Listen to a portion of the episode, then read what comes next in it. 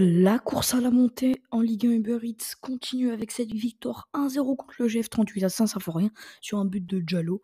Bienvenue sur Passion Grenat pour le débrief du match qui opposait Metz à Grenoble en Ligue de BKT.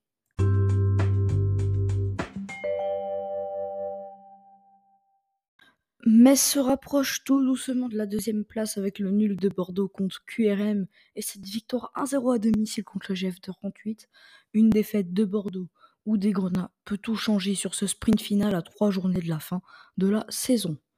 Le calendrier de Bordeaux n'arrange pas les Grenats qui ont un gros calendrier avec l'EAG, Sochaux et Bastia qui sont bien placés dans le championnat.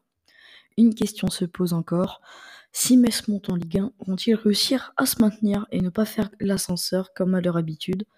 Tout se joue à partir de maintenant.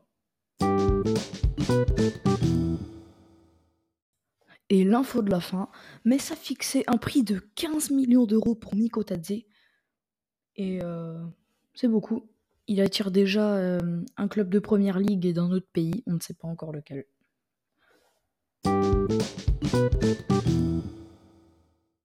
Si vous êtes un utilisateur de Spotify, n'hésitez pas à poser une question en vocal. Le lien est dans la description de l'épisode et je vous répondrai la semaine prochaine. Ici c'est Metz